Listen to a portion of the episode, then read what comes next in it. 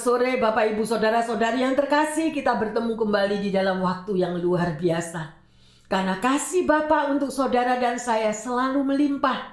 Setiap hari dia ulurkan tangannya Memberikan kekuatan yang baru Memberikan penghiburan. Bahkan dia siap selalu untuk memeluk saudara dan saya. Ada amin? Mari kita satu dalam doa. Bapa dalam surga kami mengucap syukur Hari yang kau berikan ini adalah hari yang luar biasa Tuhan. Setiap hari baru kami mau merasakan berkat-berkat khusus daripadamu yang engkau siap untuk bagikan kepada setiap kami. Bapa dalam surga, engkau tahu bahwa kami rindu lebih dan lebih lagi mengenal dan belajar akan isi hatimu. Berfirmanlah di tengah umatmu Bapa. Karena firman itulah yang menjadi penghiburan yang menjadi kekuatan sehingga kami boleh disegarkan setiap waktu. Firman yang luar biasa dan itu adalah isi hatimu sendiri ya Bapa yang engkau berikan kepada kami yang sangat engkau kasihi. Terima kasih Roh Kudus, beracaralah, urapi semua pendengar di mana pun mereka berada dan juga jemaat yang berada di sini. Kami ready membuka hati untuk mendengarkan sabda Tuhan. Yang percaya dan mau menerima sesuatu yang baru daripada Tuhan mengatakan, Amin, amin, amin, amin. Haleluya. Bapak, ibu, saudara-saudari yang terkasih, tema daripada khotbah pada sore hari ini adalah kelegaan di dalam Tuhan. Siapa yang mau lega? Ya, semua merasakan. Kalau lega itu gimana rasanya? Damai enggak? Pasti ada damai. Orang yang enggak lega tidak ada damai. Ya, kalau orang yang hatinya semerawut, yang hatinya enggak karu-karuan, sedih, stres, kecewa, marah, enggak ada kelegaan. Betul yang terkasih? Ya. Dan kita tahu bahwa kita hanya dapat memperoleh kelegaan apabila kita berjumpa dengan Yesus. Amin. Hanya apabila kita meletakkan, kita harus mempunyai satu uh, kemauan atau penyerahan diri kepada Tuhan Yesus. Menyerahkan semua beban pergumulan kita di dalam tangannya. Ya, maka Tuhan akan mengambil alih beban pergumulan apa saja yang saudara dan saya pikul. Ya, maukah hari ini? Kita menyerah total kepada Tuhan. Dia tahu persis apa yang menjadi mimpi-mimpi indah, apa yang menjadi kerinduan, semuanya Tuhan ready untuk memberikan kekuatan baru bagi kita semuanya. Haleluya. Amin. Yang terkasih, di dalam bahasa Yunani kata kelegaan itu adalah anapauso Ya, dari kata anapauso ini yang berarti beristirahat dengan implikasi menyegarkan. Kita disegarkan, ya, dan kita menilik lebih seksama lagi kata kelegaan atau menyegarkan lebih ditujukan kepada jiwa manusia. Ya, benar, jiwa daripada manusia itu membutuhkan kelegaan. Ya, membutuhkan kesegaran jiwa kita. Persoalannya, bagaimana mungkin jiwa manusia memperoleh kelegaan ya kalau beban kita setiap hari itu begitu berat? Ya, mau tidak mau, tidak ada seorang pun yang tidak punya beban, ya. Tapi kita nggak usah malu kalau kita punya beban, ya. Dan kita mau bersyukur kepada Tuhan di dalam beban yang kita miliki, kita mau datang di bawah kaki Tuhan berseru kepadanya, menyerahkan ketakutan, kekhawatiran, kebingungan kita di dalam tangannya. Ya. Bagaimana pertanyaannya? Ya, sebagai manusia, jiwa kita itu memperoleh kelegaan dan kesegaran. Ya, jika orang tersebut terancam oleh bahaya maut misalnya. Pasti dia mengalami banyak tekanan, pressure, ketakutan, kekhawatiran sedemikian ya oleh karena itu Tuhan Yesus mengundang saudara dan saya sore hari ini untuk kita mau datang kepadanya dan menyerahkan segala beban pergumulan kita kepadanya. Ada amin? Ya, hanya Dia yang mampu membebaskan saudara dan saya dari belenggu keterikatan tekanan-tekanan tersebut. Ya, dan ini adalah sebuah undangan yang daripada Tuhan Yesus karena Dia sangat-sangat mengasihi saudara dan saya. Ya, oleh karena itu, mari kita mau belajar bersama-sama di dalam Matius 11 ayat 28 dan 29. Marilah kepadaku semua yang letih lesu dan beban berat. Aku akan memberi kelegaan kepadamu. Pikulah kuk yang kupasang dan belajarlah padaku. Karena aku lemah lembut dan rendah hati, dan jiwamu akan mendapat ketenangan. Luar biasa. Kenapa hari ini tema khotbah seperti ini? Karena Tuhan Yesus tahu jeritan anak-anaknya karena Tuhan Yesus tahu kalau kita itu mempunyai satu beban. Ya, tidak ada orang lain yang bisa mengatakan kepada Anda dan saya, ya, datanglah kepadaku, marilah kepadaku. Sedemikian rupa, ya, semua yang letih lesu dan yang berbeban berat. Tapi ini undangan yang luar biasa pada sore hari ini kepada Bapak, Ibu, Saudara-saudari terkasih di mana pun Anda berada. Dan juga jemaat. Ya, ayo kita mau membuka hati. Apa pun maybe atau mungkin masalah itu saudara tutupi sendiri. Saudara pendam sendiri. Tidak ada yang bisa saudara ajak curhat. Tidak ada saudara mem, uh, memiliki uh, orang yang dapat dipercaya untuk Anda bisa keluarkan isi hatimu. Tetapi saat ini adalah undangan yang luar biasa daripada Tuhan Yesus. Ayo anakku, Datang kepadaku, serahkan bebanmu. Aku tahu persis air matamu. Aku tahu persis ketakutanmu. Aku tahu persis jawaban-jawaban doa-doamu yang belum terjadi. Aku tahu persis, Tuhan katakan. Tapi dia minta, ayo datanglah kepadaku. Tapi banyak-banyak sekali anak Tuhan nggak mau datang kepada Tuhan. Dia mengatasi masalahnya sendiri. Dia lari, dia pelarian melarikan diri kepada dunia. Dan akhirnya semakin terperosok, semakin sedih, semakin dalam masalahnya. Mengandalkan kekuatan sendiri. Kalau aku tidak bisa berbuat A, aku akan berbuat B. Kalau aku tidak bisa maju, oke, okay, aku akan lari terbang atau apa saja karena mindsetnya begitu kuat. Tapi akhirnya segala jalan apa pun itu tetap tertutup dan kita akan lebih kecewa. Oleh karena itu yang terkasih, di mana pun Anda berada, jangan andalkan kekuatanmu. Andalkan Tuhanmu. Ada amin? Haleluya saudara. Ya, dikatakan di sini, kalau Anda mau hayati kata-kata ini lagi, Anda mungkin bingung, Baca sekali lagi. Ini satu undangan. Ayo nak, datanglah kepadaku. Jangan datang kepada yang bukan-bukan. Banyak orang melakukan pelariannya. Di dalam tekanan, stres. Mereka lari ke judi. Mereka lari ke hura-hura. Mereka semakin minum obat tidur. Supaya lupa daripada segala masalah. Semakin parah yang terkasih. Justru Tuhan memanggil saudara dan saya, mengundang saudara dan saya melalui masalah. Pada waktu Anda tidak mau berdoa, pada waktu Anda enggan atau malas berdoa, justru di situ jawaban doa terjadi. Banyak yang tidak ngerti. Ya, dipanggil, ayo nak doa, ayo nak ketemu aku, nggak mau.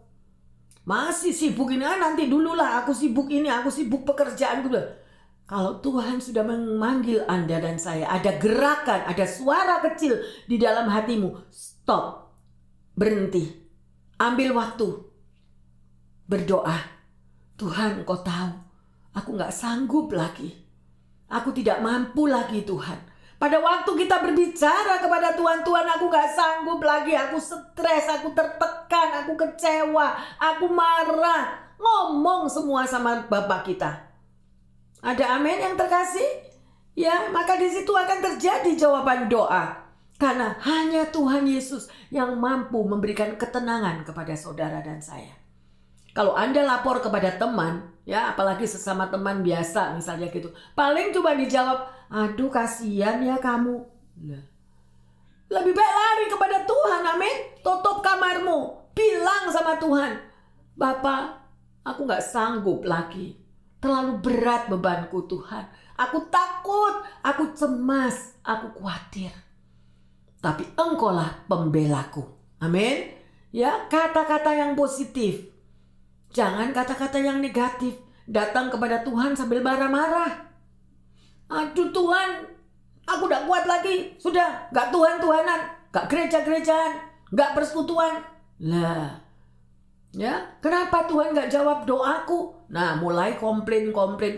Semakin lama, seperti bangsa Israel. Yang mestinya masalahnya cuma 40 hari selesai.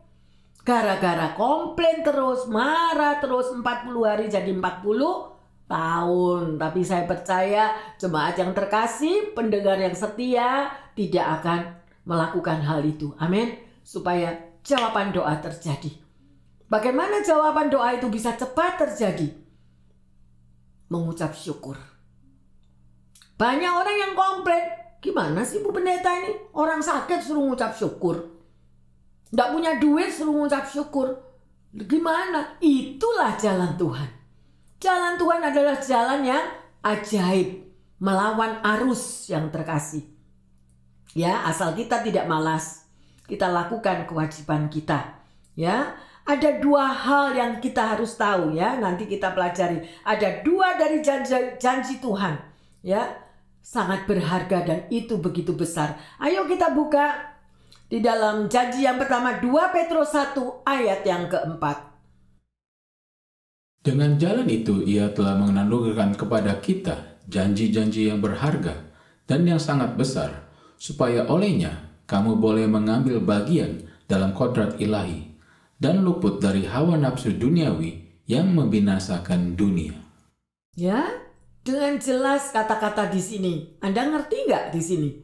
Ya, pada ayat ini Tuhan menganugerahkan kepada saudara dan saya janjinya yang berharga yaitu kita diluputkan dari hawa nafsu dunia yang membinasakan. Dunia itu hanya terisi jebakan-jebakan-jebakan. Saudara, ya, banyak sekali iblis yang menyamar sebagai malaikat terang. Seperti kelihatannya, waduh tawarannya begitu indah, waduh tawarannya begitu manis, tetapi berakhir dengan masalah. Makanya itu kita butuh Tuhan. Kalau Anda penuh dengan roh kudus, hidup Anda selalu manusia rohani ini dikenyangkan, manusia rohani ini diberi makan, saudara akan tahu. Waspada, kita tidak akan terjebak, kita tidak akan terkecoh, kita tidak akan terperangkap karena firman Tuhan sendiri mengatakan, Aku melepaskan engkau dari jerat perangkap burung. Nah, ya, jadi orang yang terperangkap yang sedemikian, Tuhan harus lebih bekerja di dalam hidupnya. Belajar peka. Ada hal-hal yang kita harus berani mau bayar harga, yaitu saat teduh bersama Tuhan. Semakin kita memiliki hubungan pribadi dengan Tuhan, semakin kita akan diberitahu. Jangan maju nak, stop. Jangan lakukan itu, stop. Ya, jadi karena kita itu manusia daging masih begitu kuat dan pikiran masih begitu kuat. Menurut Anda itu baik, menurut Anda itu bagus, tetapi belum tentu daripada Tuhan. Ya, oleh karena itu, ayo kita belajar terus. Memang tidak ada manusia yang sempurna. Tuhan izinkan kalau pada waktu kita terperangkap. Tuhan izinkan kalau kita terjebak. Supaya apa? Supaya kita belajar akan ketetapan-ketetapan Tuhan. Kalau kita sudah terperangkap satu kali, jangan terperangkap dua kali. Betul? Ya, ayo yang terkasih. Sedemikian rupa. Ya, yang kedua, firman ini berkata tadi, yaitu tentang pengudusan dan pendewasaan rohani. Ya, jadi kita ini harus hidup kudus dan kita manusia rohani kita itu harus semakin growing. Manusia daging harus semakin turun. Ya, karena manusia daging itu yang ada cuma hawa nafsu. Kalau Anda kepingin terpikat oleh sesuatu, padahal itu belum tentu dari Tuhan. Ya, menurut Anda baik, luar biasa, baik. Padahal kita terjebak. Banyak sekali jerat-jerat yang dipasang oleh si iblis untuk menjatuhkan anak-anak Tuhan. Oleh karena itu, anak-anak Tuhan harus ready, harus peka, harus sensitif. Bukan sensitif yang negatif loh ya, sensitif untuk tahu ini kehendak Tuhan apa bukan. Ya, sedemikian rupa yang terkasih, ya. Jadi di sini kita bisa lihat semua orang yang letih lesu dan yang beruban berat hanya satu jalan keluar yang mampu melegakan yaitu kita mau datang kepada Tuhan. Ada amin? Ya, sedemikian rupa. Ada seorang bernama Brian Kavanov menceritakan suatu kisah nyata dari negeri Spanyol. Adalah seorang bapak yang dia lagi mencari anaknya yang hilang. Ya, anak itu kabur dari rumah karena dia melakukan satu kesalahan yang besar. Dan dia tidak mau pulang lagi, takut sama bapaknya. Berbulan-bulan dia tidak mau kembali pulang ke rumah. Ya, jadi orang tuanya mencari ke mana-mana, tetapi tidak pernah bertemu.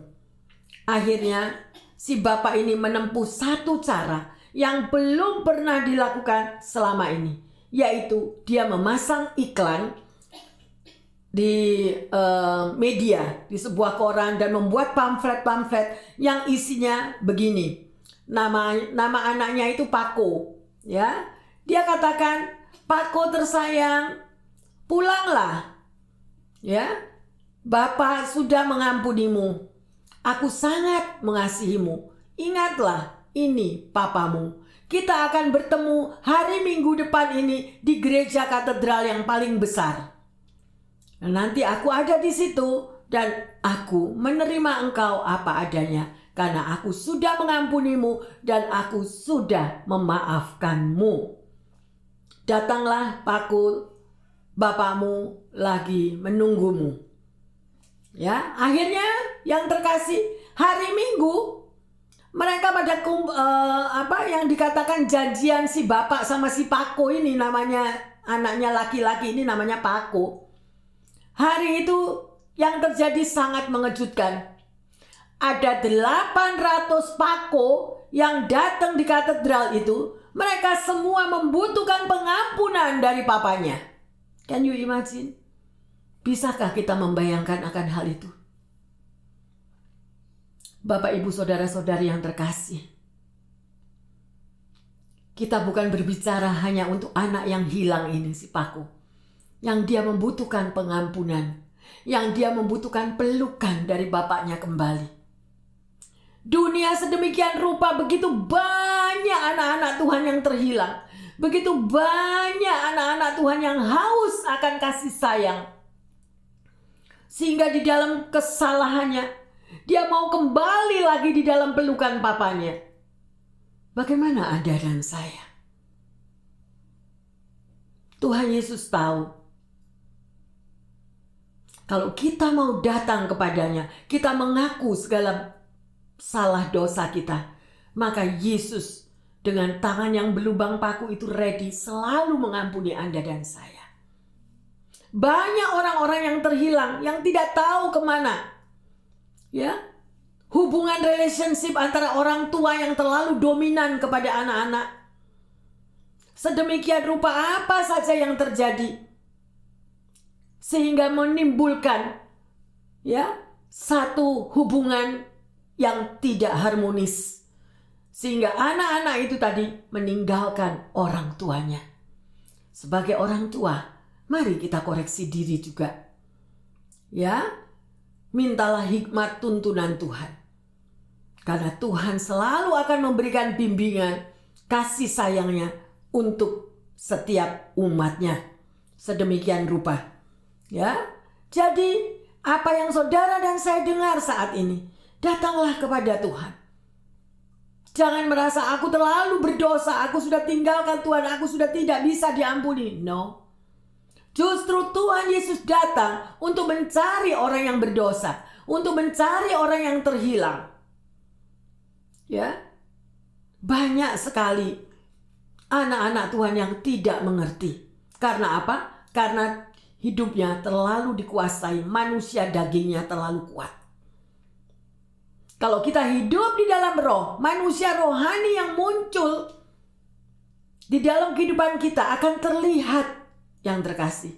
Dari perilaku kita, dari kata-kata kita, kita tidak keluar kata-kata yang tidak senonoh, kita tidak keluar kata-kata yang memaki-maki, kita tidak ada keluar kata-kata yang dominan, mau mengatur sedemikian rupa. Saya mau katakan satu hal yang terkasih.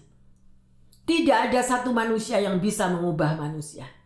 Tidak ada. Sekalipun kita orang tua, kita tidak bisa mengubah anak kita.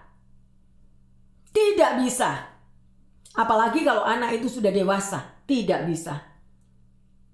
Luar biasa saya membaca sejarah daripada uh, pendeta besar Billy Graham. Ya, pada waktu istrinya Ruth Graham ditanya oleh media, bagaimana Anda bisa sukses mendidik lima anak kamu? Lima anakmu begitu bertumbuh dengan baik luar biasa. Apa kuncinya? Dan apa jawab Ruth Graham? Saya mendidik mereka dengan lutut saya. Anda mengerti apa artinya? Dengan doa. Dengan doa. Dengan doa. Doa mengubah situasi dan kondisi.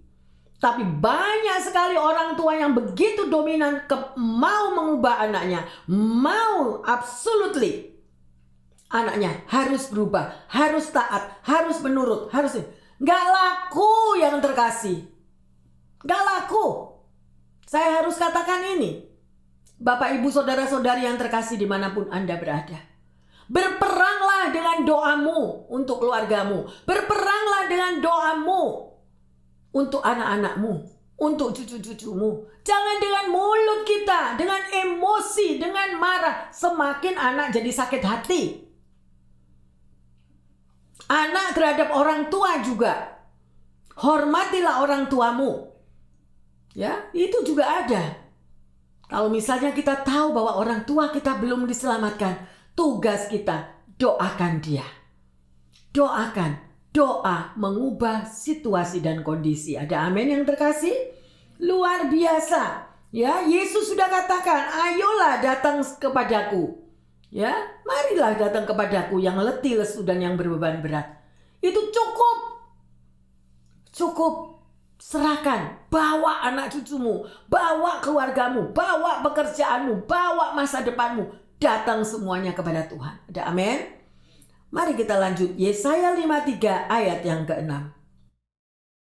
Kita sekalian sesat seperti domba, masing-masing kita mengambil jalannya sendiri.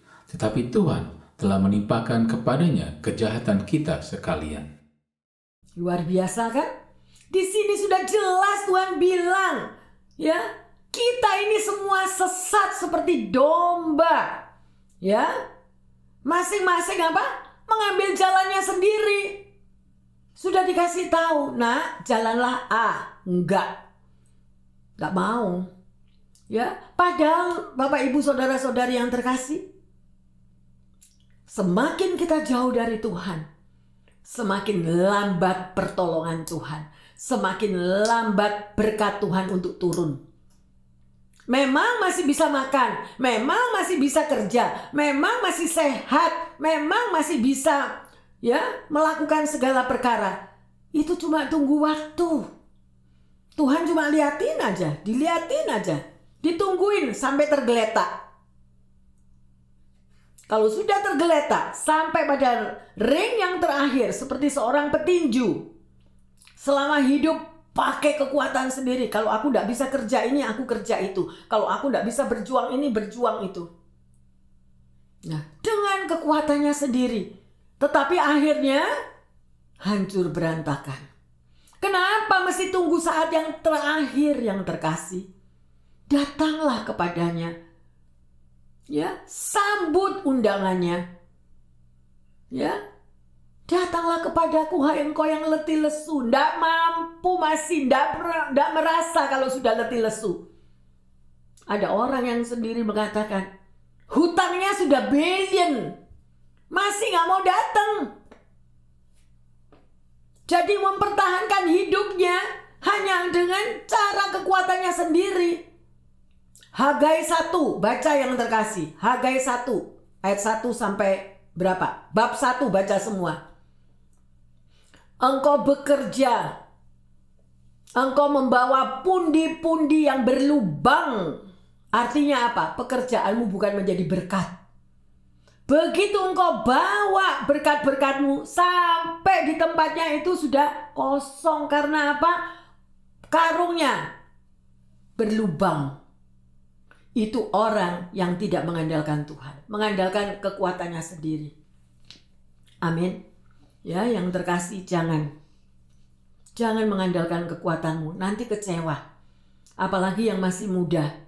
Ayo cepat kembali kepada Tuhan. Jangan tambah terborot borot borot borot. Mungkin kita saat ini masih sehat, kita masih kuat. One day, karena Tuhan menunggu sudah terlalu lama dipanggil gak mau, kalau kita sudah tergeletak, ya, sudah nggak bisa apa-apa. Benar? Waktu adalah kesempatan. Panggilan Tuhan adalah kesempatan. Tapi jangan bilang, Tuhan mana kok nggak jawab? Lah Tuhan sudah panggil, Tuhan sudah tuntun, kita nggak gerak. Nggak mau. Nah akhirnya kalau masalah yang besar terjadi, jangan salahkan Tuhan. Waktu Tuhan itu terbatas yang terkasih. Ya, luar biasa. Dan di dalam Tuhan ada kelegaan. Jadi kalau Anda mau dilegakan oleh Tuhan, taatilah firman Tuhan, taatilah hukum Tuhan. Sedemikian rupa. Ya. Dan di situ tadi dikatakan, pikulah kuk yang kupasang dan belajarlah kepadaku. Saudara tahu apa itu kuk? Ya, kalau saudara melihat uh, sapi membajak di sawah. Di leher sapi itu ada apa? Ada kayu kan? Ada dua sapi. Biasanya satu sapi itu yang dewasa, satu sapi yang mempunyai uh, sudah keahlian, kekuatan apa, yang satu sapinya ini masih muda. Makanya ditaruh uh, balok kayu di leher itu supaya apa? Supaya yang muda ini mengikuti jalan daripada tuntunan sapi yang strong tadi, sapi yang kuat ini tadi. Tapi kalau sapi tadi yang dituntun untuk berjalan bersama-sama ini memberontak, nah itu yang membuat masalah tersendiri. Makanya Tuhan bilang, pikulah kuk yang kupasang karena itu enak. Artinya apa? Yang satu Tuhan Yesus, yang satu Anda. Loh, kita berjalan bersama-sama. Jangan memberontak. Kalau Tuhan bilang ke kiri, nak, ya ikut ke kiri. Kalau Tuhan Yesus bilang ke kiri, kamu ke kanan, gini. Ya bu, semuanya buyar. Amin. Oleh karena itu penting sekali kita mengerti dan belajar akan firman Tuhan. Ya. Jadi beban kita itu akan diangkat ya, dikuatkan oleh Tuhan Yesus kalau kita mau taat dan setia. Kuk sudah dipasang, tapi tidak mau jalan. Yesusnya sudah mau jalan, Tuhannya mau jalan. Yang ini mogok terus gak mau jalan. Yang gak nyampe-nyampe. Ingat sekali lagi. Kalau Tuhan berbicara, itu adalah kesempatan. Anda mau terima, Anda mau ambil alih, atau Anda mau diam aja. Ya, seperti uh, perumpamaan tentang talenta. Ada orang diberi satu talenta, dua talenta, lima talenta. Apa yang akan saudara dan saya kerjakan? Diam aja? Ya udah. As the time is pass. Jangan salahkan Tuhan. Ya, ingat yang terkasih. Ya, karena di situlah yang Tuhan katakan, belajarlah padaku. Karena aku lemah lembut dan rendah hati. Ya, sedemikian rupa. Maka jiwa kita akan mendapatkan ketenangan. Yang terkasih saya akan ulang berbicara tentang jiwa. Ada orang yang banyak yang tidak jelas, banyak yang masih tidak mengerti apa itu jiwa. Kalau di firman ini dikatakan jiwamu akan mendapatkan kelegaan. Tuhan Yesus itu tahu. Ya, dan kita sebagai anak Tuhan, saya ulangi di sini. Manusia itu terdiri dari tubuh, jiwa dan roh. Ya, tubuh kalau kita pada waktunya kita pulang. Ya, kita dipanggil oleh Tuhan, maka tubuh kita ini akan dikubur masuk dalam tanah. Roh kita ke mana? Nah, kalau kita benar jalan hidup kita, maka roh kita akan ke surga. Tapi selama kalau kita hidup di dunia perjalanan hidup kita ini tidak benar, ya saudara pikir sendiri rohnya nanti mau ke mana. Pilihan ada dalam tangan saudara dan saya. Nah sekarang yang saya mau titik beratkan, kata-kata jiwamu akan mendapat ketenangan. Apa betul Bu Pendeta jiwa saya bisa mendapat ketenangan? Nyatanya saya stres berat, nyatanya saya kecewa, nyatanya saya marah. Nah sekarang ayo belajar lagi supaya lebih ngerti apa itu jiwa yang terkasih.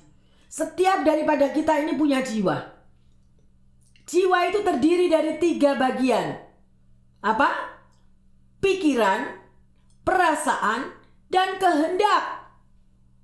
Pikiran kita ini mau ke mana? Mau dituntun sama Tuhan? Atau pikiran kita ini memberontak kepada Tuhan? Gak mau nurut, gak mau taat.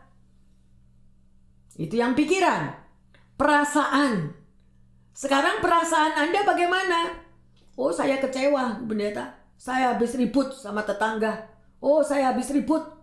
Uh, ya, sama teman atau macam-macam. Itu perasaan, jadi perasaannya nggak enak. Ya, kecewa, marah, ya, sedemikian rupa. Dan kehendak.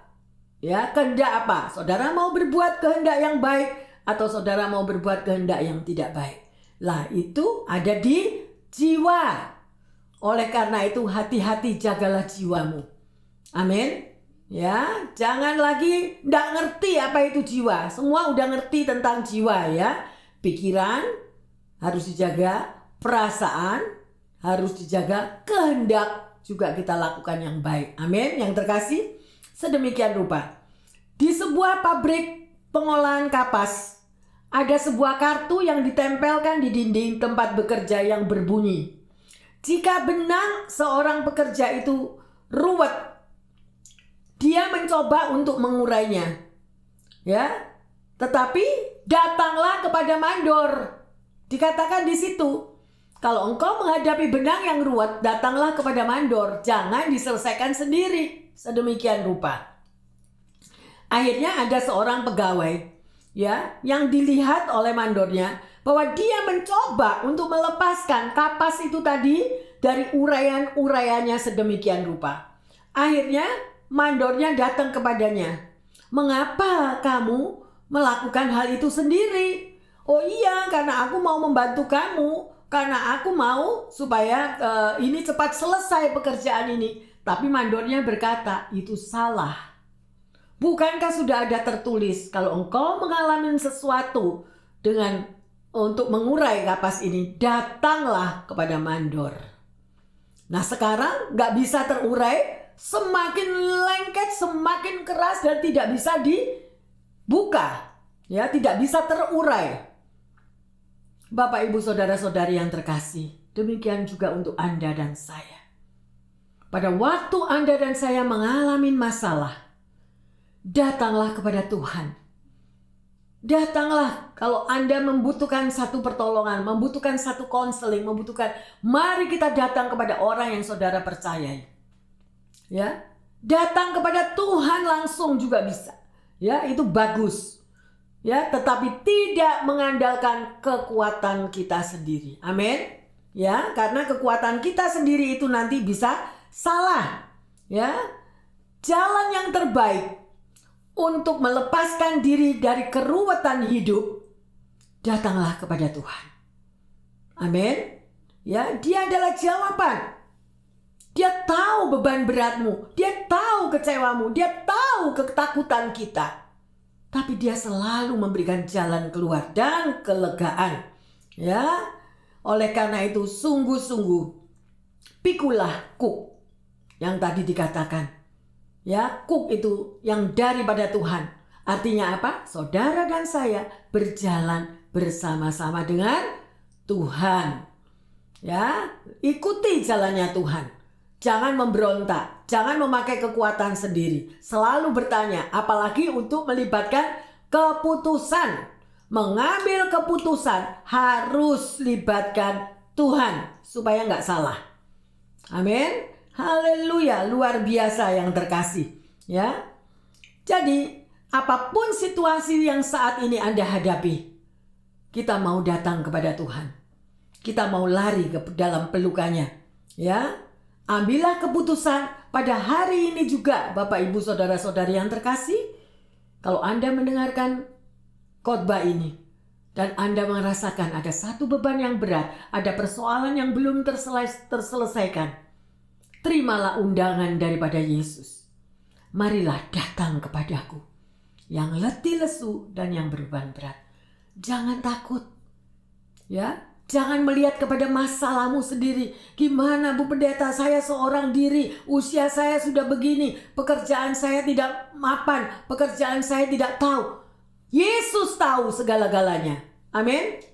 Sampai dikatakan satu rambut jatuh dari kepala kita. Kalau tidak seizin Tuhan juga nggak bisa jatuh. Betul? Lah kok kita masih nggak mau percaya kepada Tuhan yang terkasih? Ya, luar biasa. Dapat dibayangkan kalau kita tidak mau taat kepada Tuhan. Saudara tahu bagaimana seorang pilot dia membawa terbang pesawat udara. Kalau dia tidak taat akan perintah-perintah apa yang ada, bagaimana seluruh isi penumpang? Amin. Ya, demikian. Saudara dan saya memiliki Tuhan juru selamat kita yang Anda agungkan, yang Anda tahu persis Dialah keselamatan dan jawaban hidup saudara dan saya. Haleluya. Oleh itu sekali lagi saya mau katakan saudara dan saya hidup bukan untuk kemauan kita sendiri.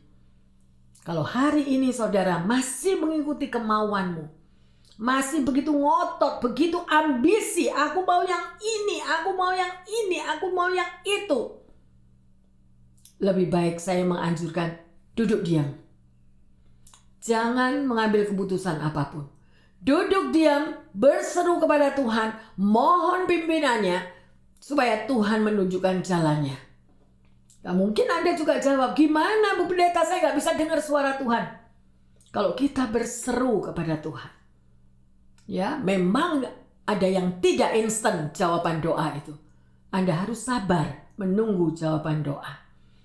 Maybe selama ini, mungkin selama ini saudara nggak pernah mau doa. Kemudian tahu-tahu saudara mau doa hanya butuh jawabannya. Tuhan bilang, wait, tunggu, cari dahulu kerajaan Allah dengan segala kebenarannya, maka semuanya ditambahkan. Apakah kita sudah mencari apa yang Tuhan mau? Kalau belum, jangan menjadi orang Kristen yang hanya mau berkat Tuhan. Ada satu hal yang saya mau tekankan di sini. Apa sih doa? What is pray? Apa doa itu? Doa itu adalah persekutuan pribadi karena kita mengasihi Tuhan Yesus. Kita mengasihi Tuhan Yesus. Jadi doa adalah persekutuan pribadi yang diikat oleh cinta kasih. Kalau Anda tidak mengasihi Tuhan Yesus, ya, Anda berdoa, itu doa Anda adalah doa bisnis. Why? Karena cuma minta, minta, minta, minta. Tapi sebetulnya nggak ada kasih Tuhan. Nggak ada mencintai Tuhan, nggak ada. Lah kalau orang yang tidak mencintai Tuhan hanya datang kepada Tuhan untuk minta, minta, minta, minta, nggak bakal yang terkasih. Nggak bakal.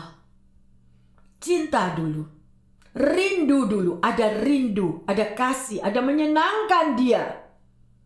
Apakah saudara dan saya sudah menyenangkan hati Tuhan? Kalau Anda menyenangkan hati Tuhan, di situ ada kasih. Ya, ada kasih. Tapi kalau Anda nggak pernah ada terjalin hubungan pribadi aja nggak pernah. Doa sambil marah-marah. Dan saya mau katakan lagi, orang yang marah itu bisa doa nggak? Gak bisa, betul? Gak bisa doa hatinya sumpah gimana mau doa? Ya, gak bisa. Let's go first. Tenang dulu, muji nyembah dulu. Nah, sedemikian rupa. Kalau kita cuma membawa kemarahan, membawa kepahitan, ya doa itu ndak connect, gak nyambung. Ya, calm down yang terkasih. Mari kita merendahkan diri. Kalau Anda mengasihi Tuhan, doamu Pasti tidak perlu disuruh-suruh. Ayo doa, ayo doa, nggak ada, spontani. Demikian juga, ya, kalau kita menolong orang, nggak perlu diminta dulu, nggak perlu. Jadilah anak Tuhan yang pekah akan situasi. Nggak perlu diminta, diminta, diminta pertolongan. No. Tapi itu spontani. Tapi saya mau katakan, di akhir zaman kasih berkurang. Semua kalkulasi, semua untung rugi. Kalau gua nolong lu dapatnya apa? Jangan lo, jangan ditolong. Nanti kamu sendiri yang kena masalah. Jangan lo, jangan buka pintu. Nanti kamu yang kena problem. Hmm. Itu hatinya sudah jauh daripada apa yang Tuhan katakan. Dan Tuhan mencari orang yang spontani, nggak perlu disuruh-suruh, nggak perlu diminta-minta. Ya, dan itu bisa dihitung seperti mencari mutiara di dalam pasir untuk mencari orang yang mempunyai hati spontani. Ya, terlebih di zaman sekarang. Saya bukan mau menghakimi, terlebih di dalam situasi uh, kebudayaan di akhir zaman ini. Semua kalkulasi untung rugi. Semua tutup pintu kalau ada orang susah. Betul lah betul? Betul. Berapa yang bisa buka pintu spontani? No. Ya. Karena individual, egois itu ada di dalam diri. Saya nggak tahu itu didikan dari orang tuanya atau didikan dari firman Tuhan. Tidak seperti itu. Amin. Didikan firman Tuhan nggak seperti itu loh. Jesus is love. Yesus adalah kasih. Bahkan sampai dikatakan kasihilah musuh musuhmu muda atau muda? Gak muda. Ya, ayo kita belajar yang terkasih. Sekali lagi saya menghimbau doa bukan bisnis. Tapi doa berdasarkan kasih kita kepada Tuhan. Ada amin? Haleluya. Ya, mari kita mau lihat ayat selanjutnya. Ya, di dalam Mazmur 55 ayat 23. Serahkanlah khawatirmu kepada Tuhan, maka ia akan memelihara engkau. Tidak untuk selama-lamanya dibiarkannya orang benar itu goyah. Catat ini. Catat taruh di sebelah tempat tidur. Ngomong begitu buka ma buka apa? Buka mata kita katakan. Ini adalah Tuhan loh. Tuhan yang ulurkan tangannya, serahkan kuatirmu. Ya. Maka ia akan memelihara engkau. Tidak selama-lamanya kita dibiarkan koya. Tidak selama-lamanya kita dibiarkan takut. Tapi kalau orang itu mengeraskan hatinya, firman sebaik apa pun, itu gak bisa kena. Karena akunya terlalu kuat, egonya terlalu kuat. Padahal ini tawaran Tuhan ya. Tuhan menawarkan loh. Ya. Serahkan kuatirmu kepada Tuhan. Maka ia apa? Akan memelihara. Anak cucu kita dipelihara, hidup masa depan kita dipelihara. Ya, tapi serahkan semua dalam tangan Tuhan. Datang kepada Tuhan. Serahkan semuanya itu, kekhawatiran segalanya.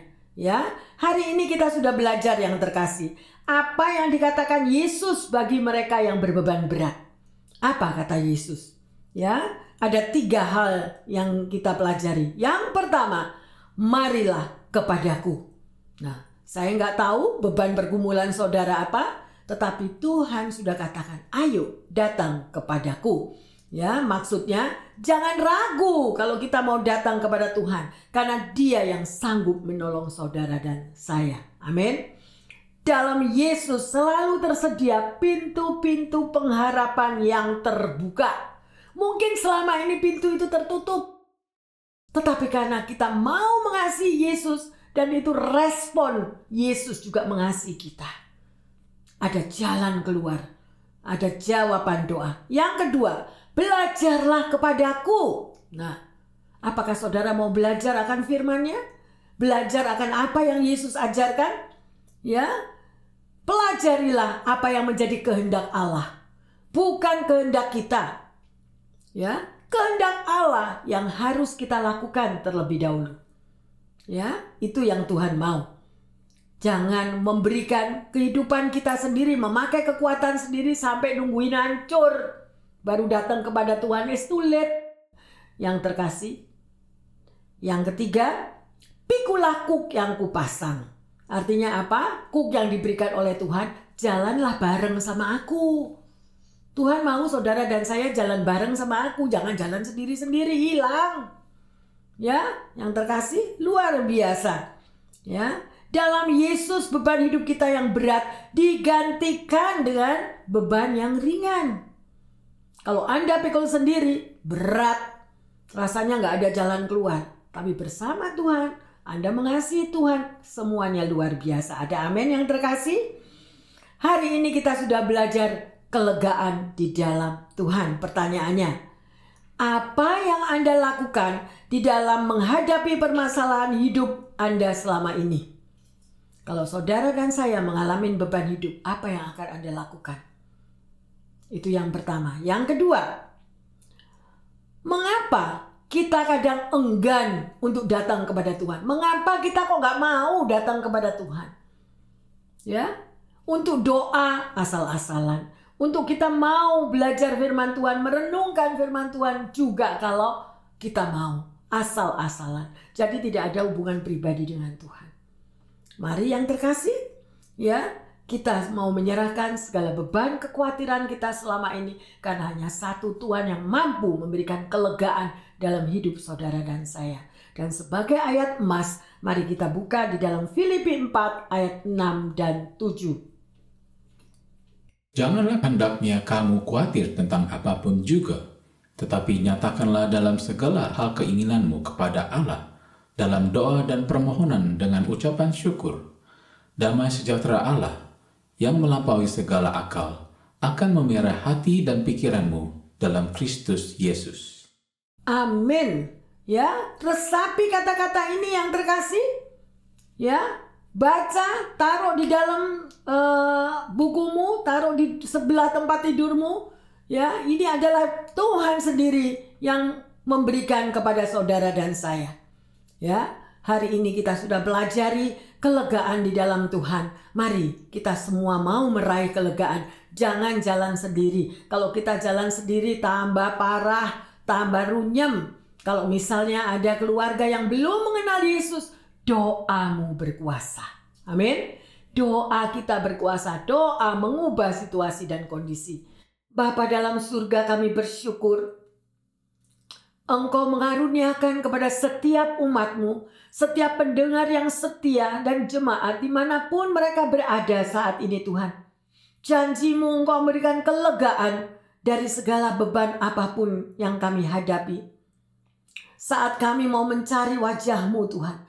Saat kami mau menyerah total Tuhan. Tidak berusaha memakai kekuatan kami sendiri. Tidak memakai segala kedagingan kami. Kami terlalu percaya Tuhan bahwa engkau akan ambil alih segala beban pergumulan hidup, segala ketakutan, kekhawatiran, kekecewaan, kemarahan yang ada di dalam diri setiap anak-anakmu, yang ada di dalam setiap pendengar yang setia di mana mereka tinggal Tuhan. Biarlah urapan dari surga turun menjamah mereka Ubah hati mereka Tuhan. Ubah pikiran mereka Tuhan. Berikan mereka surrender. Berikan mereka menyerahkan total segala pergumulan hidupnya. Karena engkaulah jawaban ya Tuhan. Engkau jawaban ya Tuhan. Oleh karena itu Bapa, saat ini kami mohon. Biarlah engkau memberikan kekuatan yang baru kepada anak-anakmu ini. Kepada pendengar yang setia. Bapak, mungkin ada di tengah-tengah di antara kami yang lagi sakit Tuhan, yang lagi mengalami masalah, yang lagi membutuhkan pertolongan, yang juga mengalami kesulitan finansial, bahkan hubungan di tengah keluarga yang tidak harmonis. Tuhan, jawaban adalah undangan yang daripadamu tadi. Untuk kami datang kepada Engkau. Datang kepada Tuhan yang letih lesu dan yang beroban berat, Tuhan akan memberi sentosa. Terima kasih Bapak. Terima kasih. Kami percaya Engkau beri kekuatan kepada setiap anak-anakmu yang berseru dan bersyukur kepadamu bahwa selalu ada jalan keluar bagi mereka yang mau menyerahkan masalahnya di dalam tangan Tuhan. Terima kasih Bapa. Terima kasih di dalam nama Tuhan Yesus. Kami berdoa dan mengucap syukur. Haleluya. Yang percaya Tuhan akan ambil alih segala masalahnya mengatakan Amin, amin, amin. Bapak, ibu, saudara-saudari yang terkasih, sungguh luar biasa apa yang Tuhan mau berikan ke dalam hidup Anda dan saya, yaitu satu kelegaan.